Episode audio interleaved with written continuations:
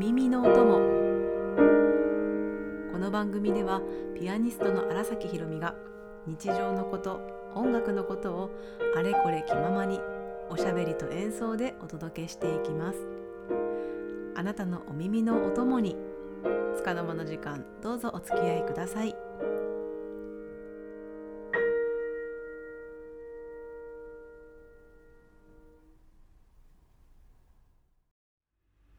はい、えーこのラジオ今日はあの12月5日で実はこのラジオを撮ってるんですけれどもなぜかというと12月24日に沖縄で開催する、えーピアノデュ荒崎姉妹リサイタルの合わせ合宿っていうのをここ大阪の私の自宅で昨日から2日間にわたってやっております。ということで今日はこの方とラジオをお送りします。こんにちは、ピアニストの荒崎なるみです。姉なるみがラジオに初登場です。なんかすごい声が可愛らしく始まりましたね。それはね、お互い様ですよ。あのー あなたラジオ私たまに聞いてるんですけど、うんうん。ありがとうございます。あのこのラジオね、あのお耳の音も今日で実は10回目うん、なんですけど、聞いてくれてるんですか？10回中うん。7回ぐらい聞いてますあ、結構聞いてる。ありがとう。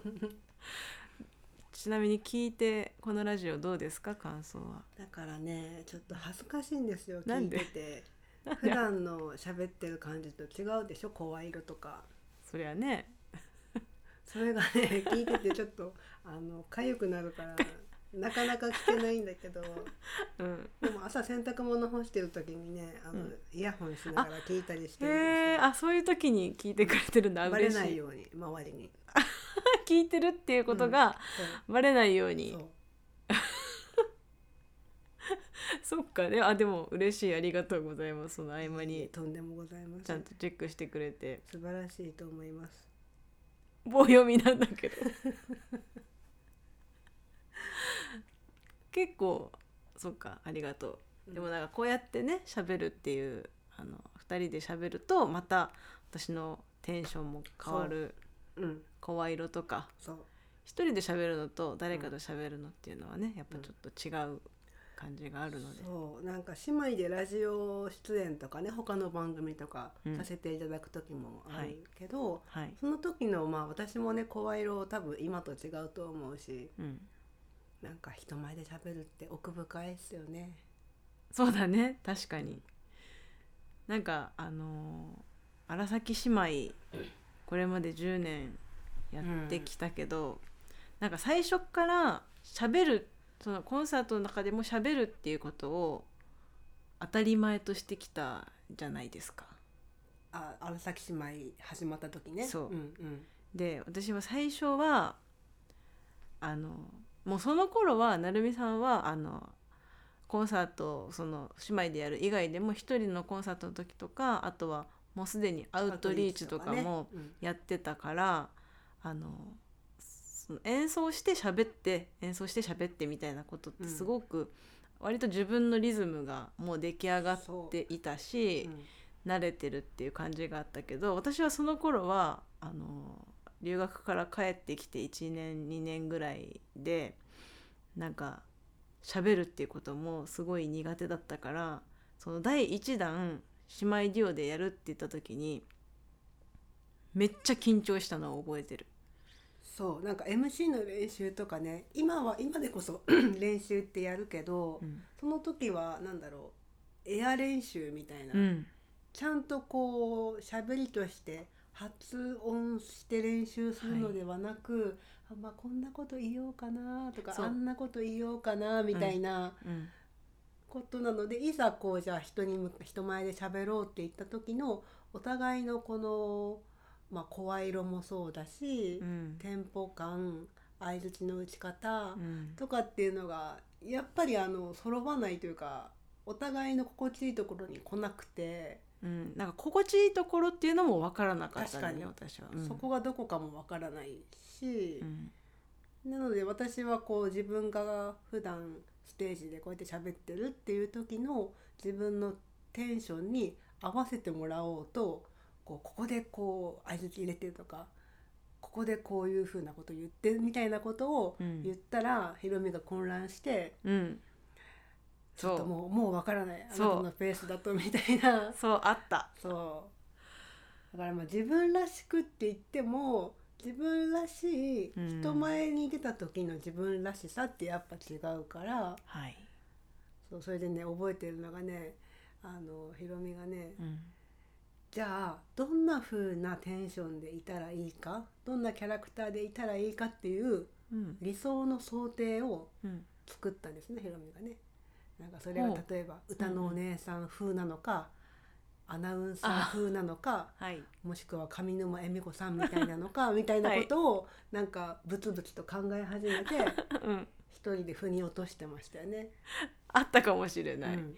なんかやっぱり自分のリズムっていうのがわからないからうん。あのこういう喋り方なんかこうちょっとかか何か猫かぶるじゃないけどそういうのをイメージしてあの台本作ってそれで自分で喋ってみるっていうのが割とあの落とし込みやすかった。っうんていうのはあるしそれを割とそのリサイタルのえリサイタルっていうかこの姉妹の活動の最初の12年3年ぐらいまではやってたうん。気がする。今もたまにやるけど、うん MC コンサートの MC もだしアウトリーチで喋る時とかも割と荒崎姉妹ランスルーというかうん、それ以降やるようになりましたよね。やりました、バシッと。実際声出して、うん、うん。なんかこう確かに今話聞いてるとランスルーをするのも難しいよね。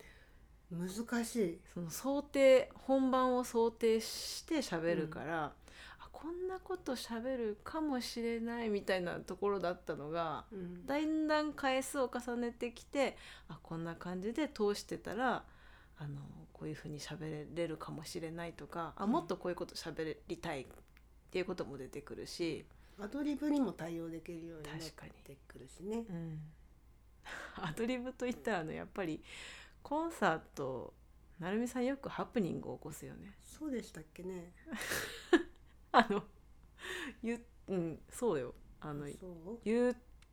言おうとしたことを、まあ、忘れるとか間違えるとかは私はもちろんあるけどあの曜日とかその情報自体を間違えたりとかあのもあるしあとはね最近ちょっと過去の動画見返してたんだけどあの靴を逆に履き替えるっていう。あれなんでなんでしょうね。多分あの小物楽器を足であの手で手で、うんうん。手はちょっとピアノ弾いてて埋まってるから、フットタンバリンね。そう。それを足でうん。つけて叩きたいんだけどどうしてもやっぱ靴を履いてるとあの叩きにくいからって言って多分演奏椅子座ってその時だけ靴を外してタンバリンを足で叩いてた。うん。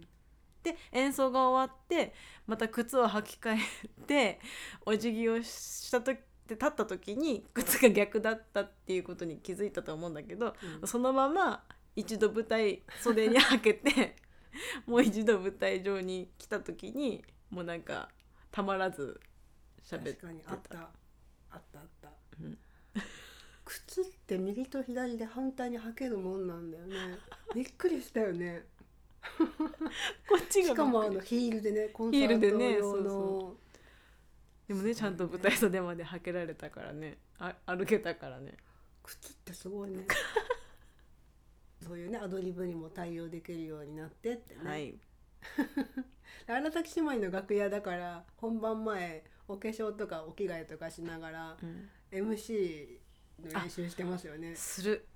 MC1MC2MC3 って場所によってこうあってうん。お互い誰がどんなこと喋るっていうことを大体決めててう、んでおもむろに誰かが喋り例えば MC3 の出だしを喋り始めたらそれに続くみたいなね、やってるやってる、うん。でもそれってみんなやってんのかな？やってるんですかね。でも割とこう他の人とアンサンブルでコンサートとかアウトリーチとか行く時はそれこそもうランスルーとかせずに、まあ、こういうこと喋ります。あなたこういうことやっまますかにね。みたいなことを言ってるよね、けどランスルーってほどではないっていう、あー。大まかにこういうことをしゃべるうん。っていうことうんを取り決めて、うん細かいあの流れとかはそこまでもう本番ぶっつけ、うん、のことが多い。それはほそうだね。それが全てかな、うーん。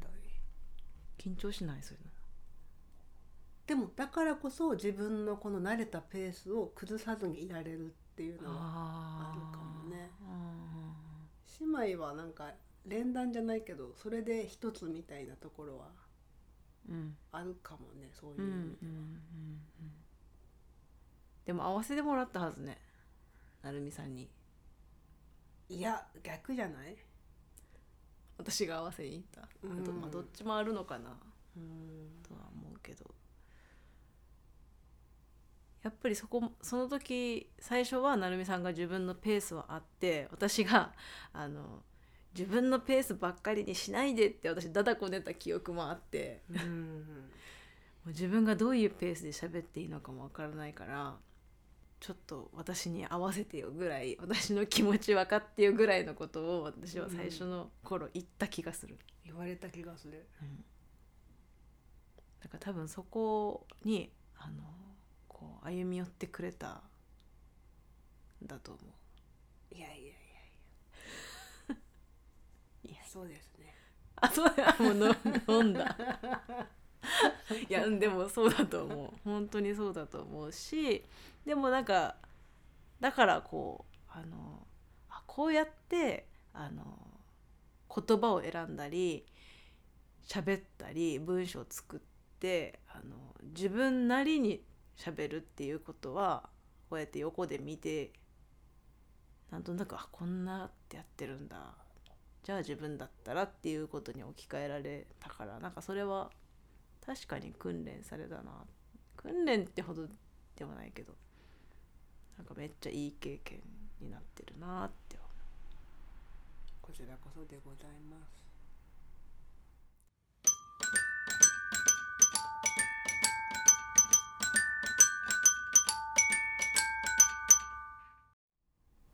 なるみさんあのこのラジオ毎週今週の一曲っていうのをお届けしてるんですけれども。はいはい存じ上げておりますよ。あそうだよ7回も聞いてくれてるからね。あのということであの今日ねなるみさんもせっかくいるから今日もあの過去の公演からお届けしたいなと思っております。はい。めっちゃ懐かしい曲。ほケミストリーメドレーを前弾いたの覚えてますか、う忘れもしないあの第一弾ですよね。そうですそうです。うん。の多分そうです。うん。アンコールに弾いたものが残ってるので、それを今日はお届けしたいと思います。ケミストリーメドレー演奏はピアノデュオ荒崎姉妹。プリモ荒崎ひろみセコンド荒崎なるみ2014年8月17日。南城市シュガーホールで行われた沖縄公演第1弾リサイタルでのライブ録音です。「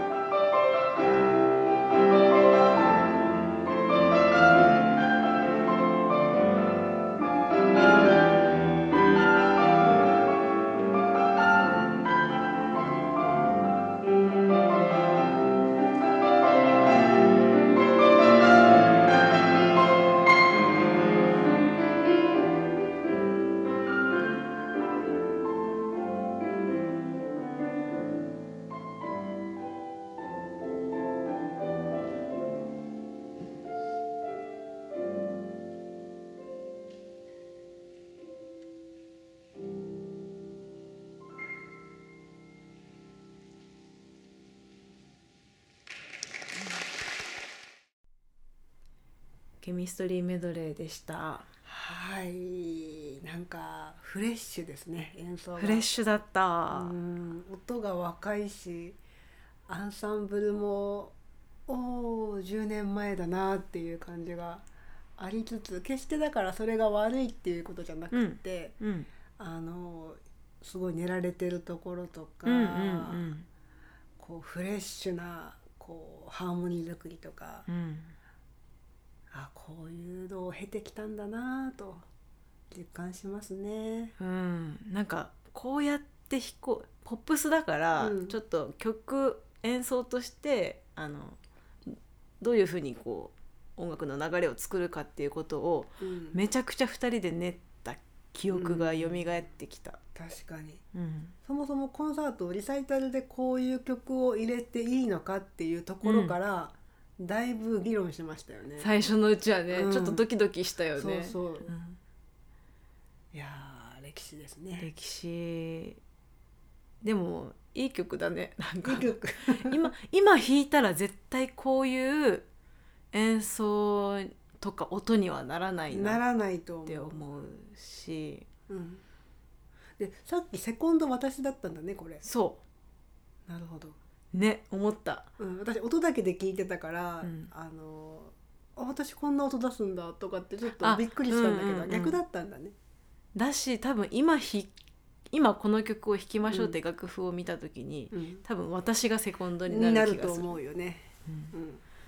うん、面白い。なんかそういうの変わってきたよね、変わったよね。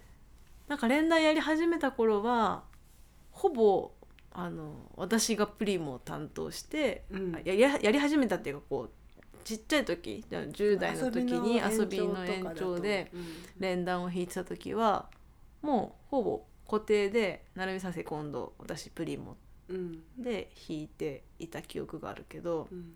まあ、あのペダルとかで音楽になってるとか音数多いっていうのうん。がセコンドだったから、うんうんまあ、当時としてはまあうん。私がそっちで弾くみたいな感じで、私も初見とかって言ったら平音記号のそのプリモの方があセコンドの方が得意みたいな感じはうんうんあったけど、でねそうそう初見でやるには、プリモはどうしても音数が少なかったりもするからそれで弾きやすかったりしたりでもなんかしょそうだ今思い出したんがさ、うんなるみさんが高校の時によくあの連弾の楽譜を借りてきてうん「あのひろみ」って言って「ひろみちょっと来て」っつってピアノの前に座らされて「あのはいこれ弾くよ」っつって 初見で連弾の曲を何曲も弾かされて、まあ、プリモは音数が少ないとはいえ初見でで間違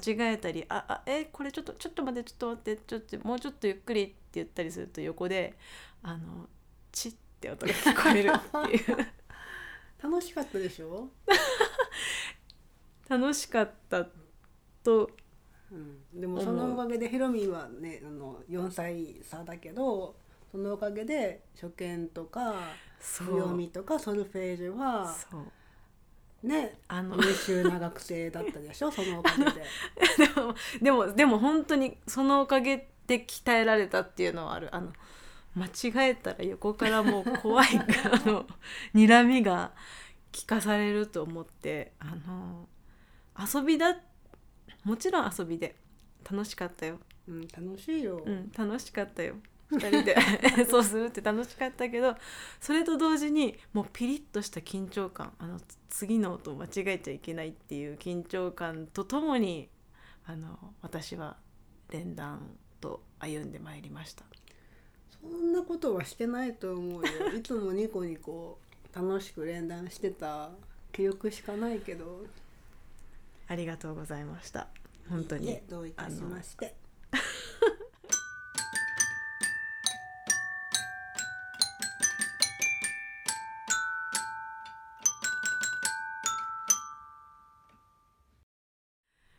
でもねそう連弾を活動としてあのピアノデュオ荒崎姉妹としてあのいろんな曲をあのコンサートでいろんな人に届ける聴いてもいただくっていう。で連弾をまあ2人で研究するっていうこともする上でいろんな曲をこう取り組む段階でそれぞれのキャラクターとか持ち味あとは得意とするもののあのが割と正反対だったりもするからそれは曲によってあのプリもセコンド変えたりとかね。するよね。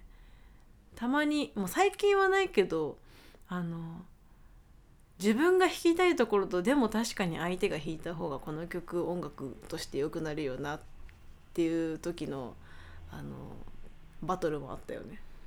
確かに初めて56年ぐらい経ったらそういうのがいっぱい出てきたかもしれないね。うんで曲さらってもういよいよ本番目前っていうところでパート替えしたりとかね。変えたりした時も あったたね。何曲かあるね。ある、やむなく。うん、本当に変える？でも変える？でも変変ええたた方方ががいいよよね。ねっていう。うんあるね。あったな。最近はそういう面ではなくなったかもね。そうだね。あの分かるようになったってうんいうか、うんうん10年の歩みいろいろあるね。ありますね。まあねいろいろな歩みがありましたね。うん。重ねてきました。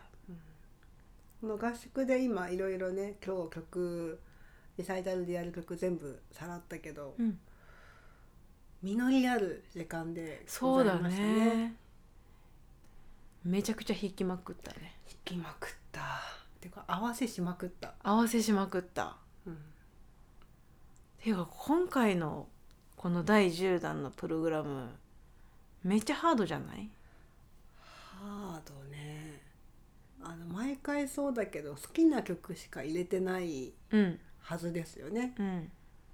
だけどやっぱり練習していくとその音楽の深さとか重みにこうあのプレッシャーというかうん。重圧がこうかかってくるけど、うん。そこを乗り越えてあのちゃんとこの好きな曲を皆さんと共有できるっていうところに行くまでにはこうたくさんのね労力というか、うん。時間というかが必要でうん。この今日のこの合宿ではその本番喜びに変えるっていうあの演奏に一歩近づけたなと思いますね。合宿始まるまではちょっと怖かったけど。あ何が怖かったの？いやーだってもう1ヶ月切ってこれだけのプログラムを目の前にあるっていうのはやっぱり恐怖ですよ。うんこ怖いよね、怖いですよ。自分たちで選曲したうん。し、うん。好きだし楽しいけどやっぱり怖さもあるよね。うん、でもまあ今日はそれを少しね喜びに変えられたんじゃないかなとうんうんうん。思いたい。思いたいあのードナウ良かったね？よかった。いい練習ができたと思う。そうそう。いい練習ができた、うん。すごくいい練習ができた。うん。あのメンデルスゾーンもあのなるほど。寄り添うとかあとはおのおのがあのプレイするってこういうことか、連弾というアンサンブル上でそれぞれがプレイするってこういうことかみたいなうん。のが。すごい理想的なうねりもこう一瞬体感できたしね。うん。うん。うん。なんかこうやって準備したらいいんだみたいな道筋が光がなんか見えたし、うん。なんかそれはなんか音楽的なところにもつながるから、うんとっても良かったな。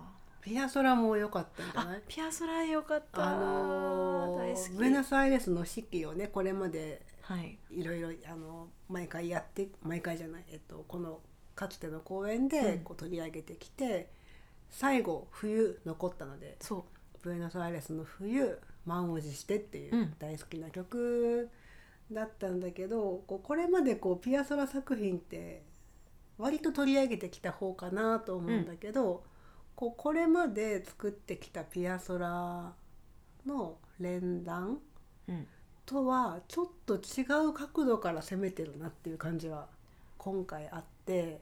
曲のテイストもそうだよね、うん冬って。そうだね確かに。うんうん。それもあるのかもしれない。角度が違う、うんなあと思う。だから今までのこうピアソラうん荒崎姉妹のピアソラとはうん。ちょっと進化してうん、アダルトな演奏になってるんじゃないかなと思いますよね。アダルトになってるかな。うん、うんうん、自分たちの持ってる語法で解釈せずにちょっとちゃんとあのそのピアソラの語法に近づこうみたいな、うんうんうんそこに行ってるような気がするかな。あー。なるほどね。うん。でも確かにあの私セコンド弾いてるけどそういう連弾で出す時の響き音の響きとかあのとセコンドはペダルも踏むからそこでペダルどうやってペダル踏むかでそこであの2人が出してる音の響きとか深みみたいなのをどうやってコントロールできるかみたいなところもうん。ちょっと耳を使ってできるようになってきたのかなっていうのと、うん。あと確かにう歌えるようになってきたかうん。ななんとなく。うん、ペダリング上手よね。え本当？うん。ありがとう。嬉しい。あの成美さんのあのカデンツ上手よねそうかなうんうん。いやーそんなことないよ。いや すごいあのやっぱ音がきらきらびやかだし。そうかもね。でねでね。お互いに褒め合いながら、モチベーションをね高めてるわけですよね。そこからまたあのさらなる計算を積んでいくというそスタイルで荒垣姉妹やっております 楽しみですねそれう。本番で、クリスマスイブ。そう、うん、えーじゃあ改めて告知しましょうかお願いします。今月12月24日日曜日の、えーお昼2時から沖縄県浦添市のアイムユニバースデダコホール小ホールにて沖縄公演第10弾ピアノデュオ荒崎姉妹10周年記念リサイタルを開催いたします。そこで、えー、とこれまでの えっとこれまでの公演で取り上げた作品の中でえとても人気の高かったはい。うん、だったりとかあとはまあこれもちょっとね公演中止になった公演で取り上げられなかったその満を持して演奏するっていう曲だったり、えー冬にちなんだ曲だったり忘れてはいけません。荒崎姉妹スペシャルメドレございます。私はね小物楽器も演奏するのでその練習もしなきゃ。ーはい。ちょっと頑張りたいと思います。はい。い、ろいろとこうこれまでの集大成だったり今の荒崎姉妹っていうのをギュッと詰め込んだようなうん内容にしたいと思っておりますのではいぜひぜひ皆様注目いただいてお運びいただけましたら嬉しいです。それでは今日はこの辺でまた来週お会いしましょう。今日のお相手は荒崎ひろみと荒崎成美でした